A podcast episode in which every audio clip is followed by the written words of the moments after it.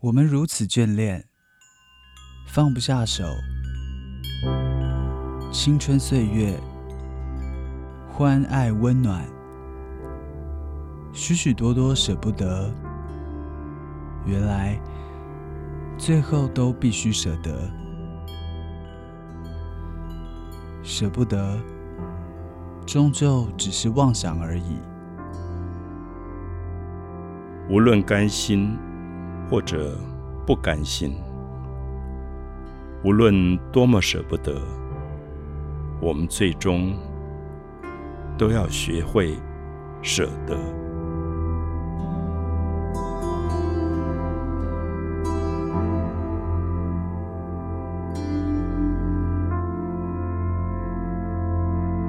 我自己有一个习惯，就是每天清晨起来起床，大概就做一件事，就是读一遍《金刚经》。《金刚经》对很多朋友来说，可能是一个宗教上的经书。可是我最喜欢的一段是《金刚经》的开头：“如是我闻，亦是佛在舍卫国。”起诉给孤独园，就是当时在印度有一个小国家，然后有一个很好的花园叫孤独园，然后佛陀啊，我常常称他为老师，他就是当时的老师。那他上课不是在教室上课，他是在树林里上课，他要在生活里上课，所以他跟一千多位学生。当时在一起要上课，可上课以前他们会先做一个很重要的事，像一个仪式，就是着衣吃钵。大家读《金刚经》都读到这两件事，着衣就是穿衣服。大概印度也比较热吧，通常他们也就打赤膊。可是要出去做这个仪式，他们觉得比较慎重，所以就披起绛红色的袈裟。持钵，钵就是碗，就是吃饭的工具，所以我们现在讲衣钵，衣钵就是从《金刚经》开头来的。那这个仪式是说，他们着衣持钵之后，就要进到舍卫大城，就进到城中心。呃，我形容一下吧，也许是住在呃像细致啊、巴黎这种比较偏远的地方。可是你要去乞讨一些吃的东西，你穿了衣服，拿着碗，你就必须到城市中心，比如说到信义路啊、仁爱路这种比较有机会可以要到东西的地方，就会入舍卫大城。然后他们就一家一家的去要一点吃的东西，叫次第其已，就是每一家都要一点点东西来，然后。要完了以后，他们就把这个装满了食物的钵带回到他们住的地方，就是孤独园，叫做还至本处，就回到原来住的地方，然后大家就吃饭。啊，吃完饭以后，他们就把衣钵收好，就是把衣服折好，把这个碗洗干净收好。然后也洗洗脚，因为他们出去乞讨的时候，他们是赤脚，是光着脚的，所以就洗脚，然后敷座而坐，就铺了一个座位在树林当中，就开始上课了。这是《金刚经》大家都很熟悉的开头，他没有讲任何道理，他是讲很简单的生活，而这个生活的基础就是穿衣服跟吃饭。所以现在我们常常讲传衣钵。一个师傅要传给弟子重要的东西，最后叫传衣钵。我们都忘了，原来衣钵就是讲穿衣服、吃饭，好好穿衣服，好好吃饭。那我曾经在缅甸的蒲甘，在泰国的清迈，在辽国的龙坡邦，都看到这个画面。两千年后，《金刚经》。还是一个现实生活里的画面。就如果大家有机会，你会看到大概清晨五点左右，太阳升起，寺庙里的这些僧侣就着衣持钵，一长队，有时候多到一百人，从年纪大的长老一直到后面的小沙弥，就慢慢慢慢慢走进城里去乞讨一些东西。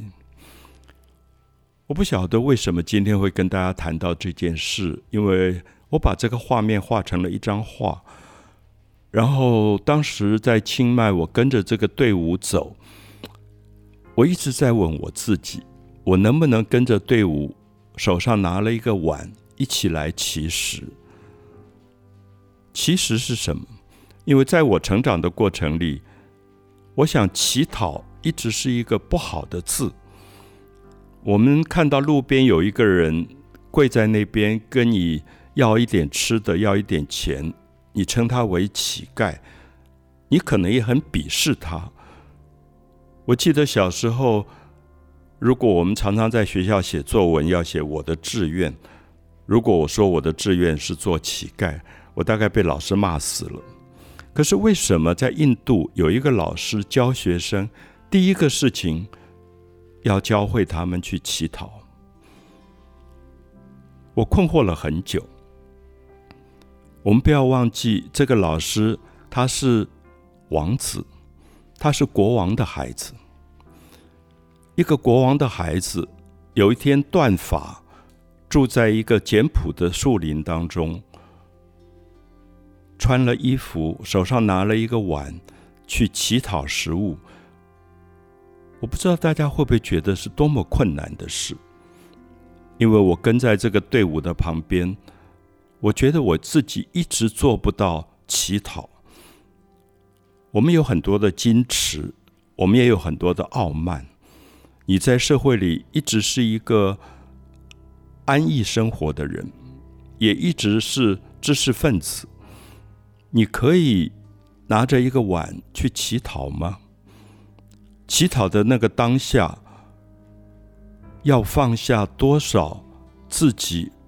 放不下的傲慢跟矜持，这是我在跟着这个队伍的时候，我一直在问我自己的问题。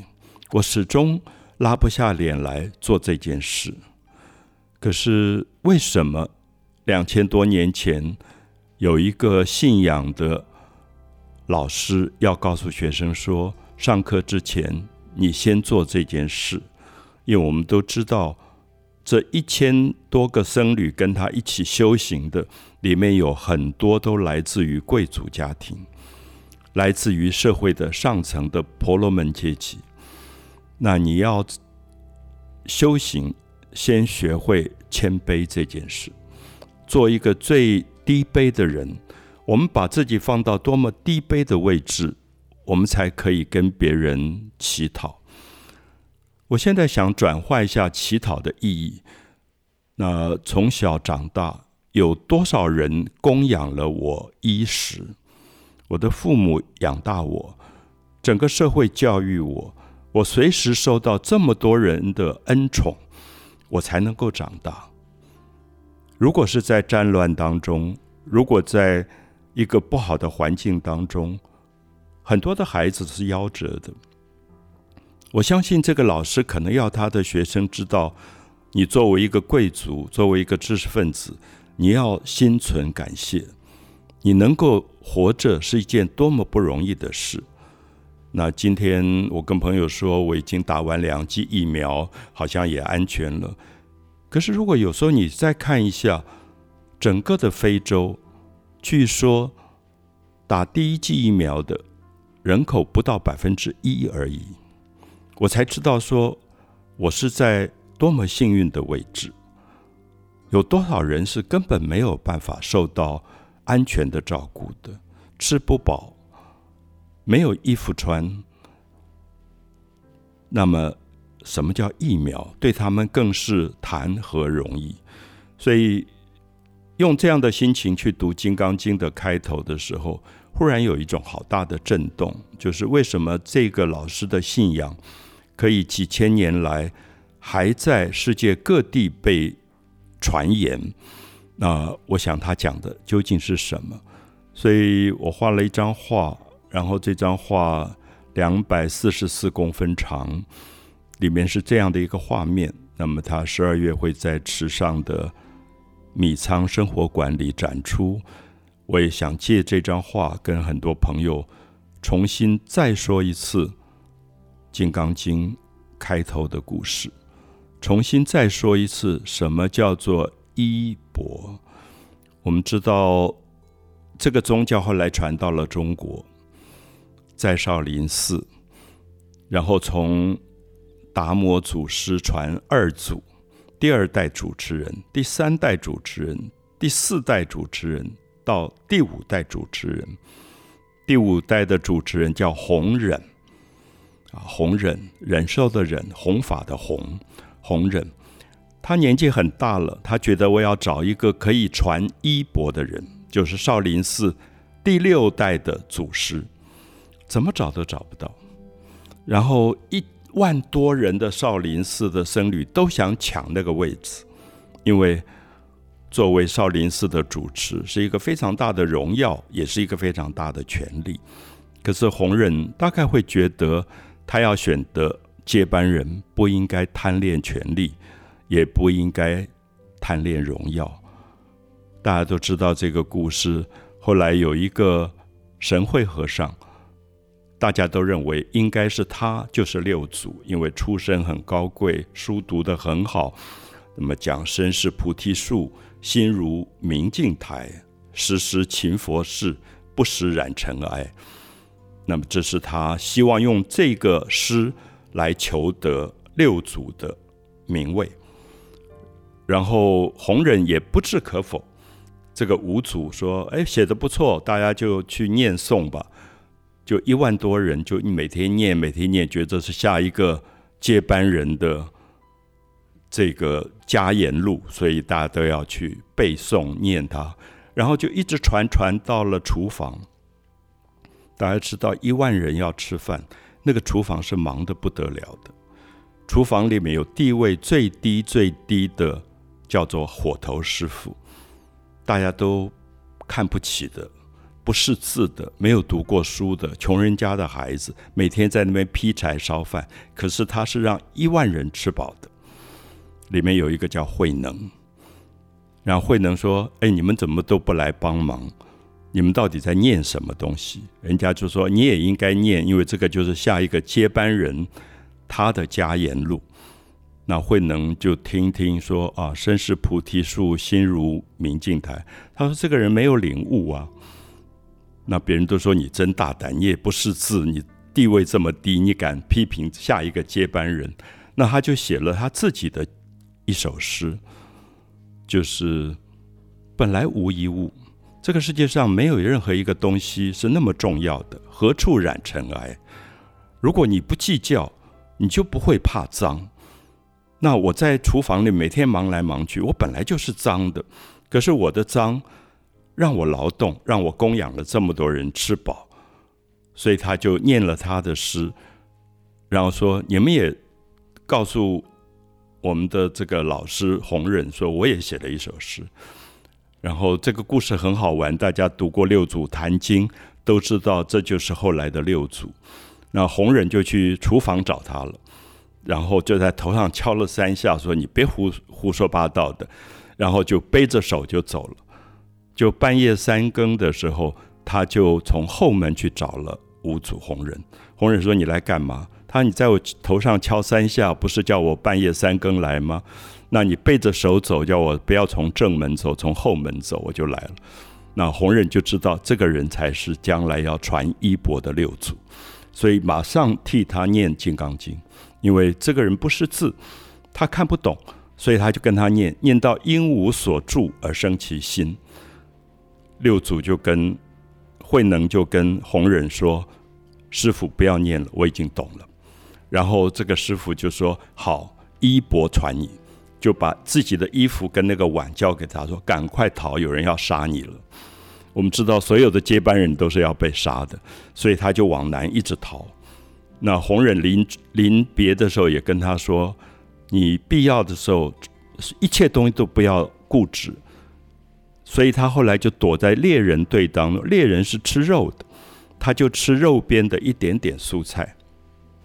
这是《金刚经》的衣钵传到中国的六祖慧能，后来他就到了南方，在广东开创了所谓的南宗禅宗，就说你必须从衣钵开始做起，穿衣服做不好，吃饭做不好，生活没有基础，不要谈大道理，那些东西都是假的。啊，一辈子在大学里，从读自己读书到最后教书。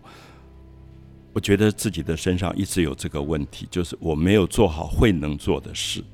如果今天有机会可以在厨房里做给一万人吃的东西，我相信我的修行会很不一样。所以很想跟大家分享我在疫情当中画的这一张衣钵，我称它为还至本处，就是回到你自己生命最根本的地方去。那空谈理论。不能够实践，没有生活，恐怕是知识分子最应该告诫自己的一件事。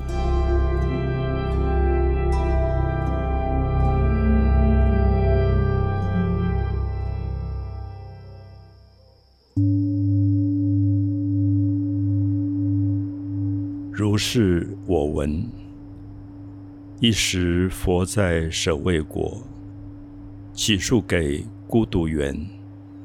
与大比丘众千二百五十人聚，尔时世尊时时着衣持钵入舍卫大城乞食，于其城中次第其已，还至本处，饭食器，收衣钵，洗足矣。夫坐而坐。